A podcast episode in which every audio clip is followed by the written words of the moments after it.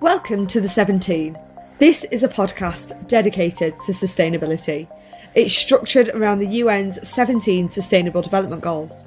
They represent, in essence, a plan to save the planet. I'm Kate Hutchinson and I'm the founder of Yorkshire Sustainability Week. My vision is to help the UK's regions play their part in delivering a sustainable future. Each episode of The 17 is themed around a different one of the UN Sustainable Development Goals. That's why it's called The 17. A new episode drops every month, on the 17th, of course. Each episode, I'll be joined by a great guest who has real expertise and influence related to one of those UN Sustainable Development Goals.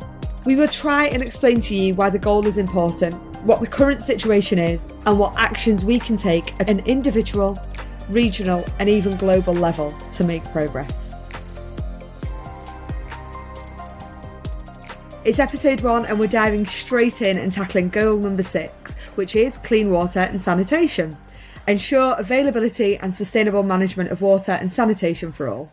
My guest is uniquely positioned to tackle this subject from all kinds of levels. Professionally, she's a fellow and former president of the Chartered Institution of Water and Environmental Management. In terms of influence, she's the host of the number one Earth Sciences podcast in the UK, Planet Possible. And personally, she's in the middle of building a house for her family that will be harvesting rainwater for its plumbing. This woman knows her water. it's Niki Roach. Hi, Hi, Niki. Welcome to the 17. Hi, Kate. Thank you very much for having me. It's quite an intro. Niki, tell me how passionate you are about water and the role it's played in your life. I mean, I'm I'm geekily passionate about it and unapologetically so these days, really. So, yeah, right from Actually, I think when I reflect on it, it all began early teens. Mum and dad used to take us to the Elan Valley in uh, in Wales, where Birmingham gets its water from, controversially. And I was just fascinated by seeing dams, by just understanding how it all worked really. And that's probably when I began to get interested in water. I did geography at university and spent lots of time in and around rivers and just I, I was really interested by the way that the environment and the built environment and the natural environment kind of connect really and just understanding the landscape. So always loved it then. Spent the last 20 plus years working in the water sector or around the water sector in the UK. I went to Burkina Faso in 2006 to see the work of WaterAid. So I've seen kind of a little bit of the work of, of water, if you like, outside of a UK context. And then, yeah, as you mentioned, slightly bonkers project that has occupied my brain for the last two years. We're trying to build this low water footprint, low carbon house. So yeah, I like water. it's fair to say. Tell me a bit more about the house because I'm really, really interested in this and I'm sure a lot of people are. I mean, it would have been easy to just stay where we were. We were very happy, but we just had this little, this little itch to scratch really, just to see what was possible. It is definitely not a grand design. We wanted to do something like modest and achievable, but explore what was possible in a suburban location building a kind of eco home and just testing the boundaries really, knowing that we probably know a little bit more than the average person, perhaps in terms of water.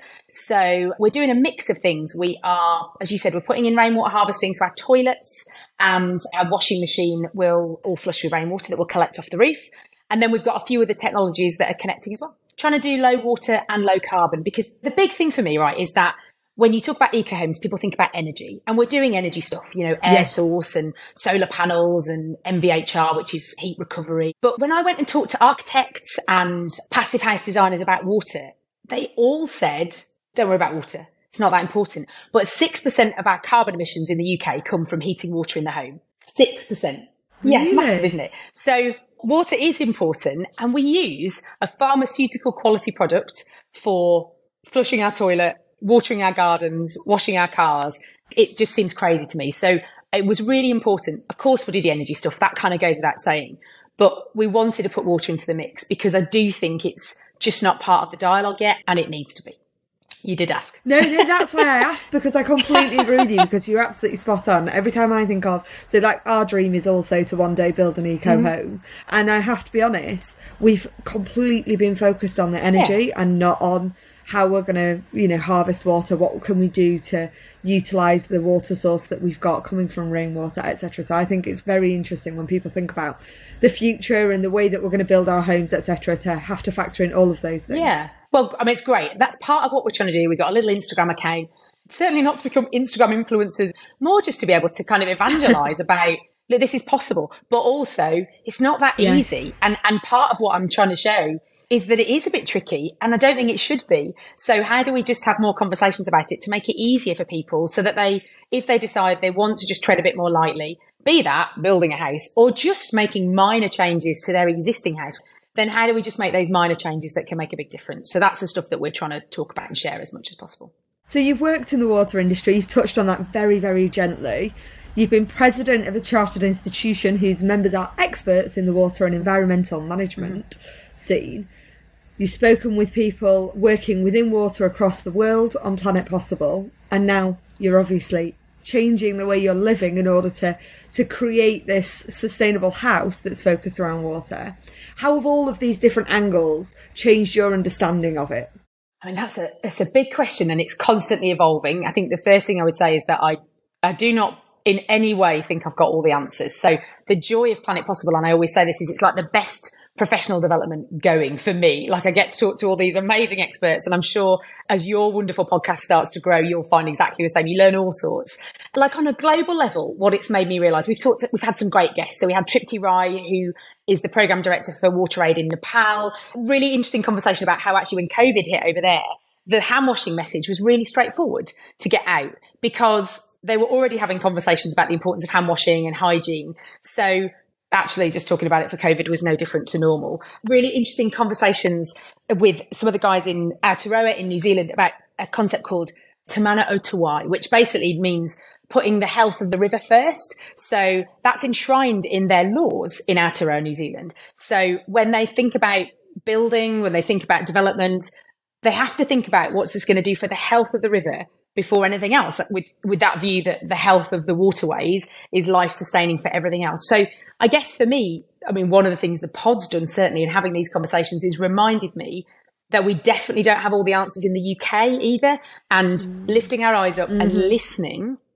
to what others are doing globally and then you know stealing with pride those bits of best practice and thinking what could that mean for our sector so that might mean the future of our uh, sanitation in the UK might not be using water. You know, we use a pharmaceutical quality product to flush our toilet. Well, maybe that isn't the best solution for that. But you know, just thinking a bit a bit more differently and and learning from others and making us really question the decisions that we take in the UK and think, is this the most sustainable long term solution? So that's, I guess, globally, I'm loving just kind of hearing all of these ideas and then reflecting on what that might mean for the UK context. Yeah, definitely. I think that's really, really interesting, like you say about that, um, you know, the culture that you were describing, the Maori mm. culture, where they're focused on what is best for the river mm. first. Our country would so benefit from taking this perspective of what's the best thing for nature before we make a yeah. move here. And I do think that there's a change coming. You know, I'm noticing it myself in the way that we're mm. living. We're noticing more about what we're using, how we're using it, etc., and trying to be more efficient in every single way possible. And I'm sure everybody's doing the same. I guess just to build on that, for me, the most in- interesting thing is the is the people that are not having these conversations, right? So I'm doing quite mm. an extreme thing, and I do recognise that. And actually, economically, it's not a very sensible thing. Rainwater harvesting, for example, does not pay back financially. I couldn't, in good faith, recommend rainwater harvesting at the moment to the majority of people, right? I would love that to be different. And there's lots of things, and we can maybe get into it that would need to change to make that work. But the people that are just on the cusp of thinking about these things, or even not even listening, those are the really exciting conversations to have. So there'll be some people that will always want to make the right environmental decision, and that is amazing. How do we reach the people that are not interested? And how do we reduce the inertia? So even if you're not interested, you'll still make a better decision. And then that comes down to maybe better product design, a better price point, yeah. more accessibility of the product. It shouldn't be harder. It shouldn't be more expensive. It shouldn't be more complicated to make a good choice for the planet. But at the moment, that's kind of where we are, I think, really. So, how do we have those other conversations? That's the really interesting stuff, I think. Yeah, definitely. I completely agree with you that. And I think what, one of the things that's really interesting to me at the moment is I read something last week about how we're now in the position where the energy that we get from solar panels and the energy that we get from wind is actually cheaper than the energy that we get from coal mines, from a fossil fuels. Yeah, absolutely. Fossil yeah. fuels, exactly that, you know, and it's actually cheaper mm. now for us to not use fossil fuels, which is really, really interesting, isn't it? But we're not set up as a country for things like electric mm. cars, you know, so the electric car movement is a great example of something that's really, really brilliant for the future, but we're not set up yet. So what can we do? It's, you're absolutely right, Niki. It's what can we do to actually create the infrastructure? So you've talked globally. Let's talk about within the UK, what's happening within the UK and what could we be doing better? Well, I mean, there is quite a lot of activity, I think it's fair to say. And what I see in the main are extremely passionate, extremely committed individuals who are focused on doing the right thing for customers and the environment. So it's really hard to see the sector under so much scrutiny at the moment. And it's a bit heartbreaking because I think the difficulty is there's no real nuance in that message. So that's not me saying the water sector is perfect. Far from it. And I am delighted that actually you touched on it. I think, or you implied anyway, there's a change coming. Things like storm overflows, you know, sort of sewage pollution in rivers.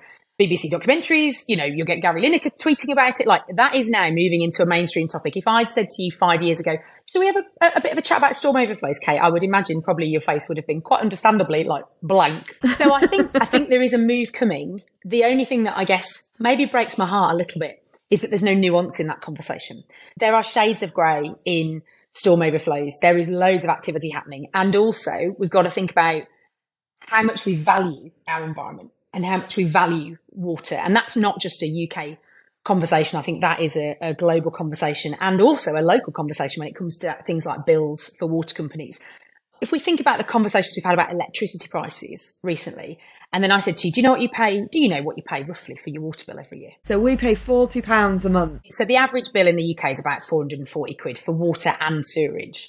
And in the, in the raft of bills that we pay, it's not actually that significant. And water companies are talking about maybe putting up bills, you know, out to 2050 by maybe a maximum of £65 a year. So those are the sort of scales we're talking about.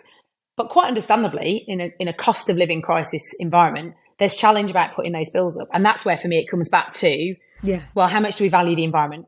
How much are we willing to pay? And also, how do we think differently about our, the way that we pay for water? So maybe we need to think about social tariffs. So actually, Maybe you get a certain mm. amount of water completely free. Maybe we give everybody 50 litres a day, and on average, we use between about 120 and 140, give or take.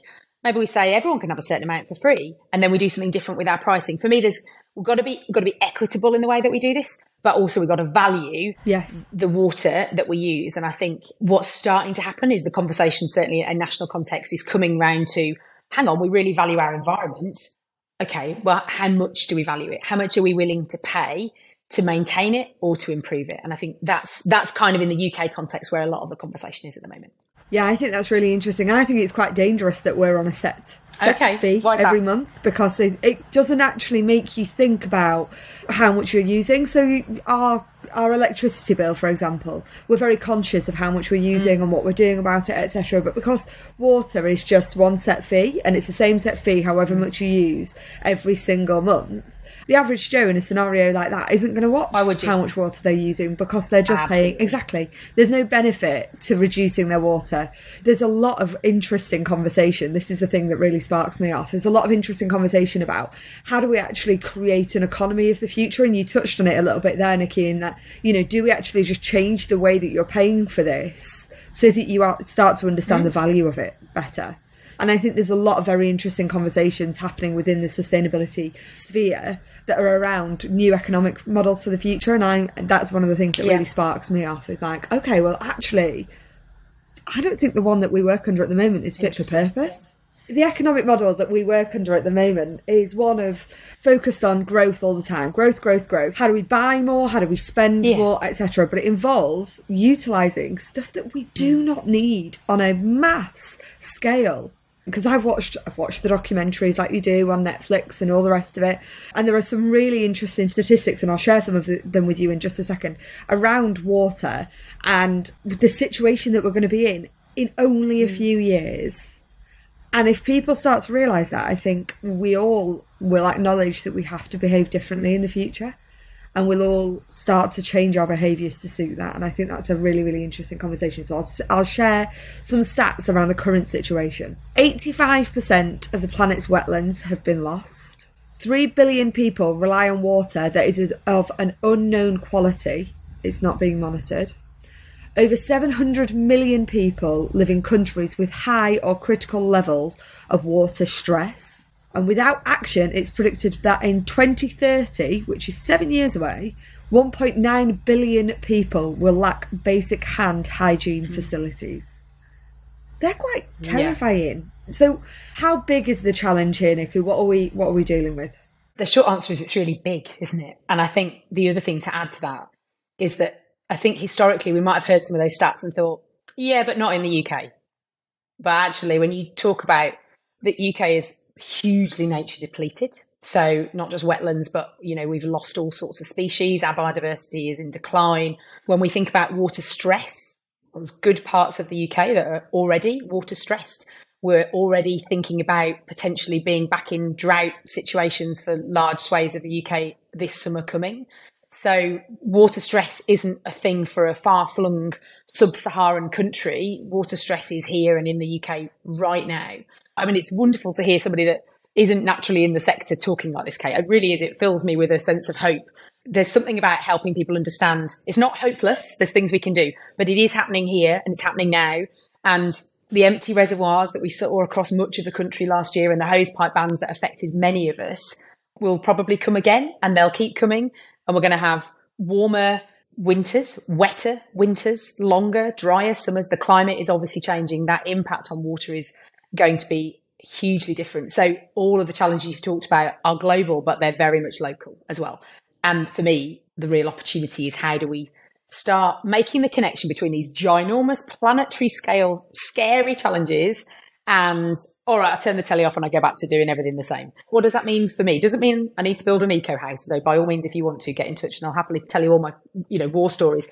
But, but what does that mean today?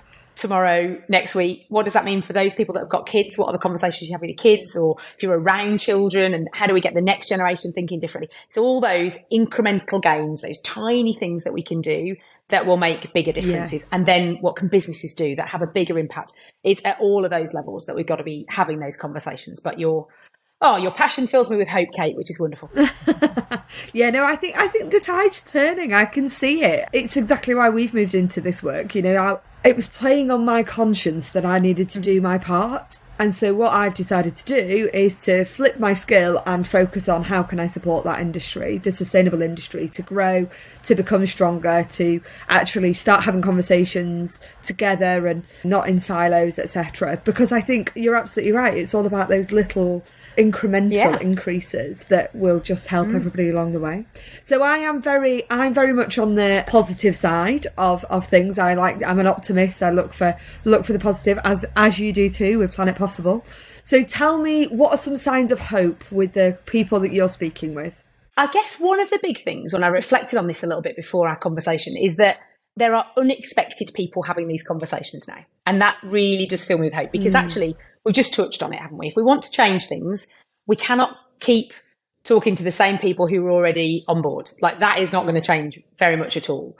So we've got to bring new voices in. I think when you see, you know, if you watch telly, we're seeing Wild Isles, for example, that's people are talking about, and that's, you know, RSPB, lots of our NGOs are involved in that. So that's hitting a bigger crowd. You see Matt Damon, for example, Hollywood stars getting involved in programs like Brave Blue World that are films about water. So I think we are starting to see a bit more of a general awareness. Then you've got the kind of pressure groups that we talked about pushing for inland bathing water designations, pushing for a reduction or a complete elimination in storm overflows.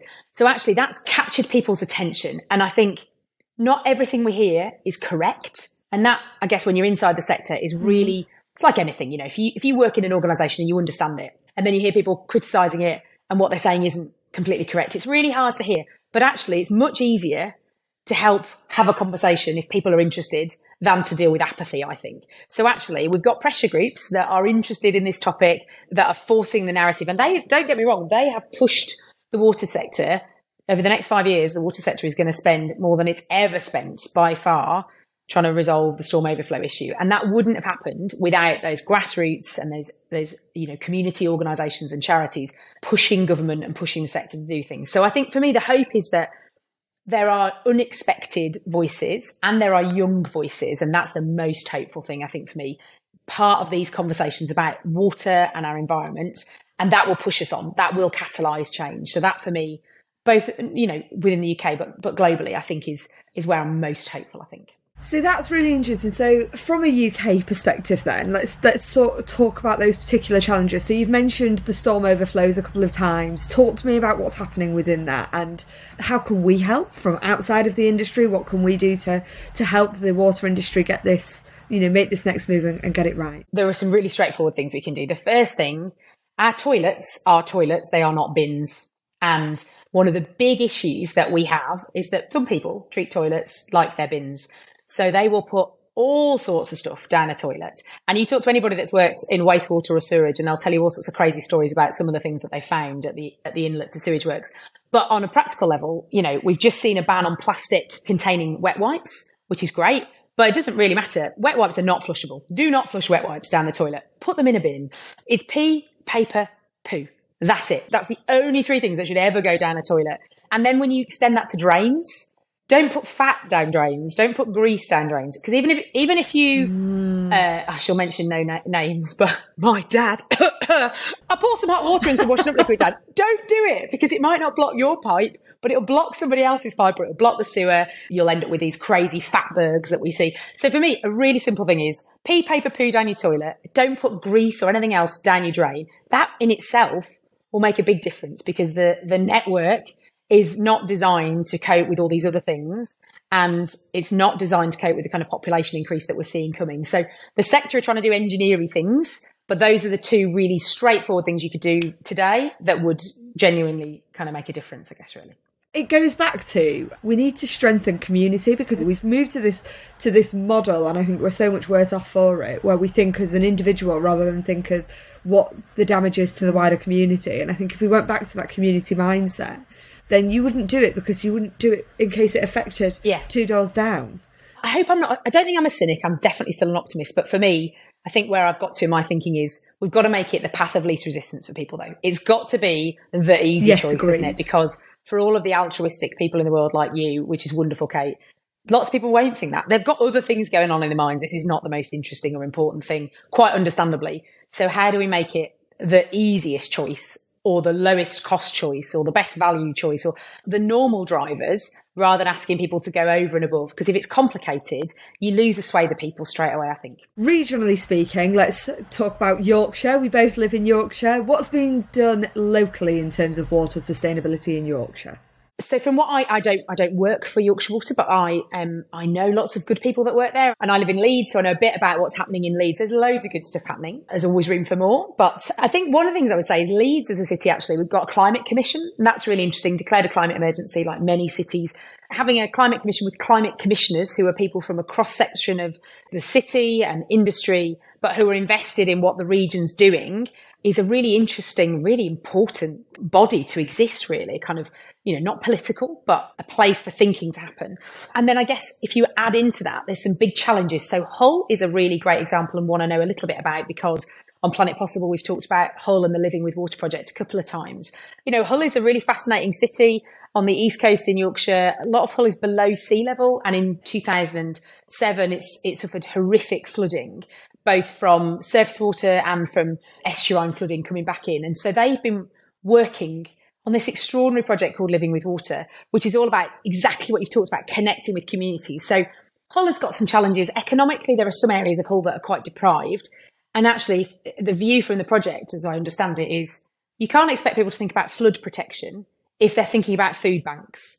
So how do we grow community resilience and really help people so that then we can help them think about those other decisions that they need to make. So they've been working with organisations like Time Bank in Hull, where people donate time to help other people in the community. They've been working with other organisations to put rainwater harvesting tanks on roofs. They're like smart tanks. So basically, they collect water. And then when a storm's coming, those tanks in advance of the storm empty so that they create extra capacity, you like, mini reservoirs all around the city so that there's extra storage space. So when you get high intensity rainfall, you're not having all of that going into the sewers at the same time. You're slowing the flow of water down. So Hull are doing all these really interesting things. They're working with kids. They're working with the university. So it's a very kind of connected approach. They're working with other public bodies, you know, the Environment Agency and lead local flood authorities and the councils to really think as the whole of the region, how do we support the economic development of the city? How do we support the community resilience and also prevent flooding? And so for me, having an initiative like that, which is globally recognised in Yorkshire, is a real beacon of positivity, really. So some great stuff happening in Yorkshire. I definitely feel that. So we've launched Yorkshire Sustainability Week, which will happen in July, 3rd to the 7th of July. And the, the uptake and interest has just been Brilliant. absolutely phenomenal, way more than I ever thought possible. And it is very much just that people are ready for the conversation in Yorkshire and ready to celebrate the great work that they're doing and showcase it to the world and get people to actually engage. And I think you're absolutely right. You know, we're in conversation with the Climate Commission about how we right. can get them involved yeah. in the week, which is brilliant. I'm so excited excited to see what comes from that. Leeds City Council were straight behind us the minute we came up with the idea, and absolutely we will we'll make this happen with you. There's definitely an intention to make Yorkshire be seen on the national stage and the international stage as the place to be doing things within sustainability. I, so. um, I mean, I'm a comer into Yorkshire. Yeah. I still still sound like I'm not from there, but I've been there. I'm very, you know, lived there more of my life than I've not, and I, I, I share that pride. And I think for me, that adage, you can't be what you can't see.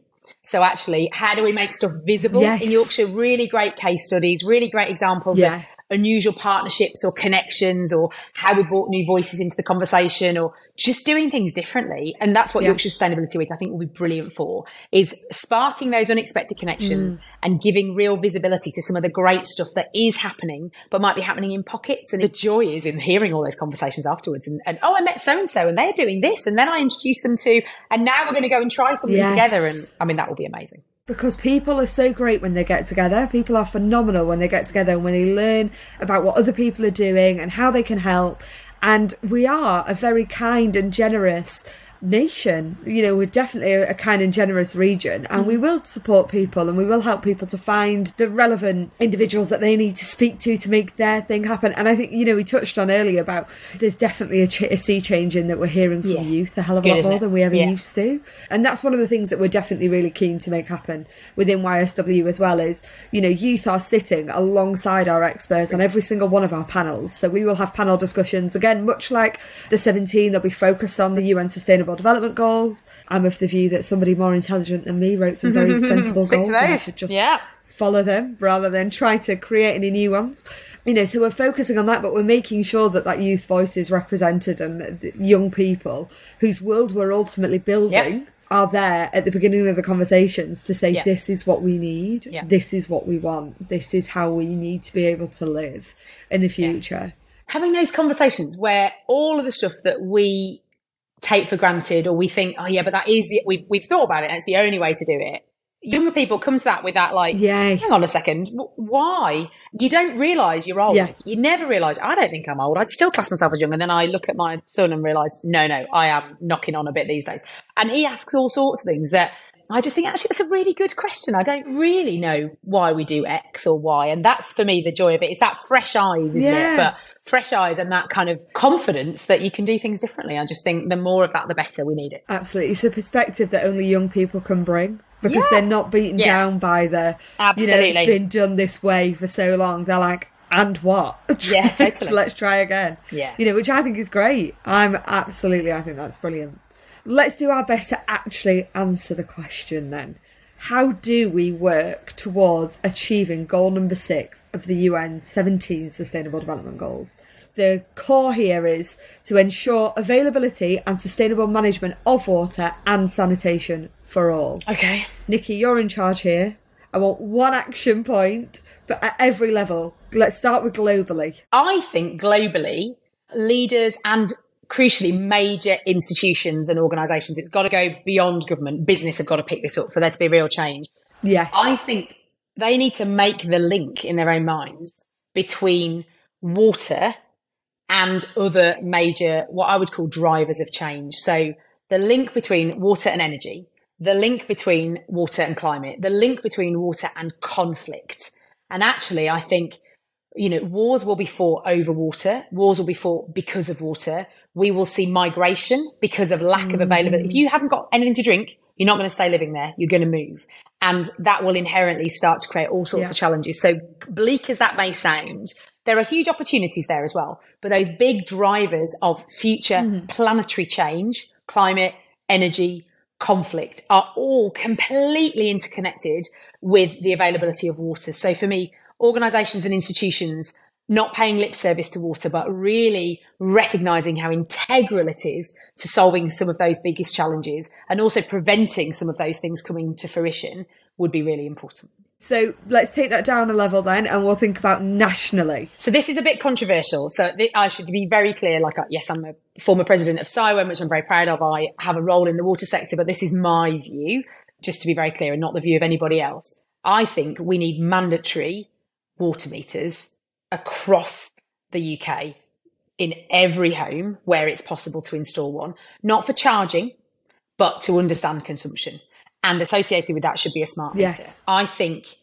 a bit like you can't be what you can't see. If you can't measure it, you can't monitor it, you can't make decisions. I think part of people's lack of connection with water is the only way most people know how much they've used is to get on their hands and knees if they can and lift up a lid in the pavement outside the house and then, you know, get your torch in and get your finger on the dial on your meter and try and work out what you've used once every three months or six months if you've not got a smart meter. If you've got a smart meter, things are a bit better. But for me, there are so many homes that don't have meters. Therefore, we've got no idea how much water as individuals we're using. We make estimates about the whole, the amount of water we use as a country. Understanding what we consume is really important. And so mandatory water metering would be the thing that I would do if I could. Let's focus on regionally. I was reflecting on this in advance. And again, this is a very personal view and it's quite niche really. But I, I think one of the things that would be really important if our approach to planning as a region was really, really connected with our climate change ambitions and we thought about water as part of that. And I guess the reason I say that is what I'm experiencing from building my own home. It doesn't feel like when we think about new developments that water is really considered. I spoke, I had a, the real pleasure of talking to um, the Right Honourable um, John Gummer, Lord Deben, a couple of weeks ago for Planet Possible. And, you know, he was talking about the challenge of home builders not being incentivised at all to think about things like water.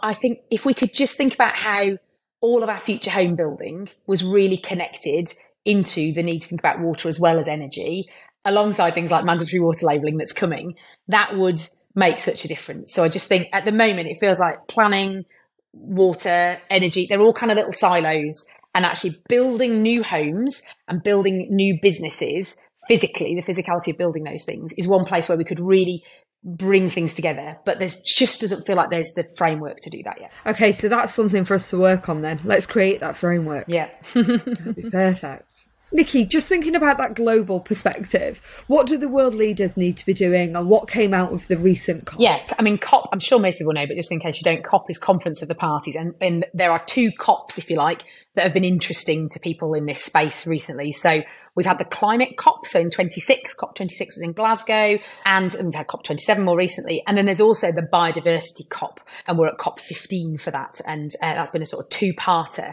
What they are is trying to get global agreement on big topics. I am not by any means a COP expert, but we've done some great episodes of Planet Possible where we've talked about the climate COP and the biodiversity COP.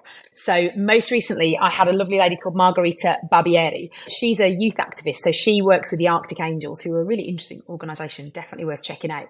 She's attended a couple of the climate COPs now. It was fascinating hearing some of her reflections. And one of the things that she said is that at the climate COP, they had a biodiversity day, but at the biodiversity COP, they didn't have a climate day. And I thought that was really interesting. It's a really minor observation from, you know, I just said, oh, is there one of each? And she was like, oh, actually there wasn't. But I think for me, that, that in itself is, it demonstrates you've got all the right people in the room talking about a topic, but not necessarily fostering those kind of connections and recognizing, you know, gosh, climate and biodiversity are about as wedded as you can possibly get. And yet these massive events that they haven't necessarily just thought about the links. And I recently interviewed the Right Honourable John Gummer, Lord Deben, who is the chair of the Climate Change Committee. And he is he is extraordinary. Like he, if you listen to nothing else from Planet Possible, go listen to that episode, Kate. Honestly, he's just phenomenal, so full of energy and passion and so knowledgeable.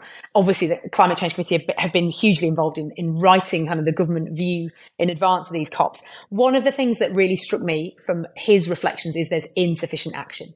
And if you go back and you read the Climate Change Committee reports of the last five or six years, just read the forwards. And each of them is a call to action. The time to act is now. I think I'm almost quoting from most of them.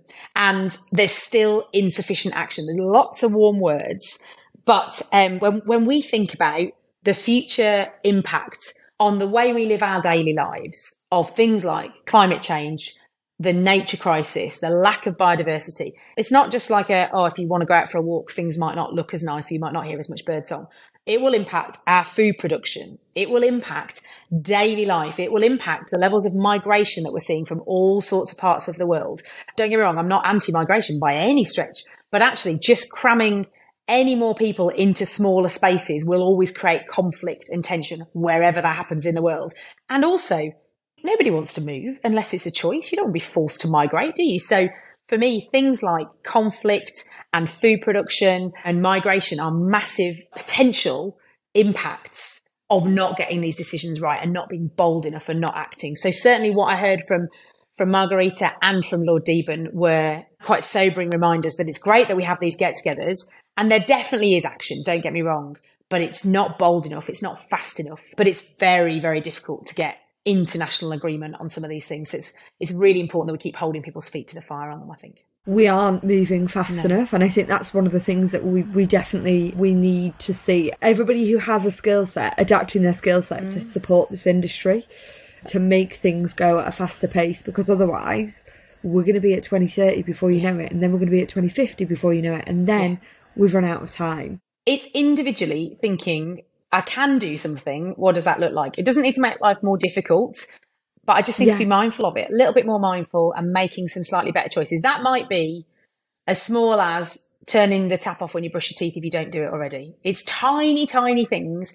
Thinking a bit more about where you're buying things from, maybe buying less fast fashion. It doesn't need to just be about water. There's loads of things that you think about the amount yes. of water that's used in producing clothes. It's huge the very first episode of Planet Possible, somebody talked to me about a hair shirt, Kate. Have you ever heard of a hair shirt? No. Great. That makes me feel better, right? But the point being, you don't have to wear a shirt made of hair just to be a good, you know, it doesn't need to be itchy and uncomfortable and to be environmentally sound. You can just make better choices. And I think for me, how do we get our manufacturers to make it easy for people to make those better choices? Because the products are better and they're affordable and they're available. And, you know, it's not just about, the kind of crazy people like me who want to build low low carbon and low water footprint homes. There's all sorts of things that every single person listening can do right now when they stop listening that will make a difference.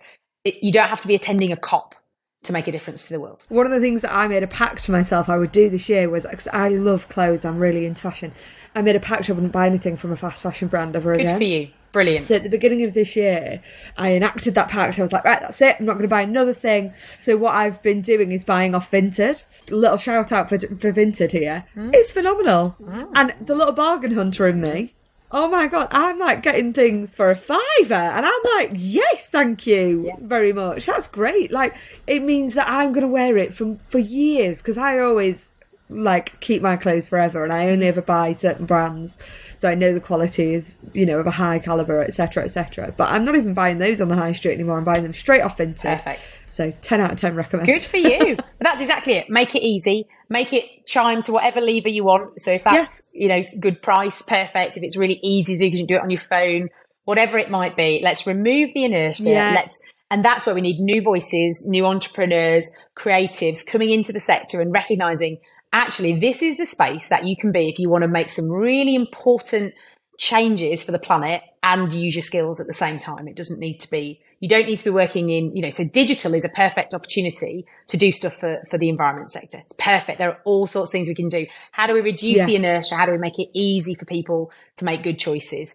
And what are the enablers? It's all of those other skills, isn't it, that we need to talk about. So you don't need to be a civil engineer, although by all means, there's some very cool civil engineers out there, but you don't need to be a civil engineer or somebody attending COP to make a difference to the planet. Far from it.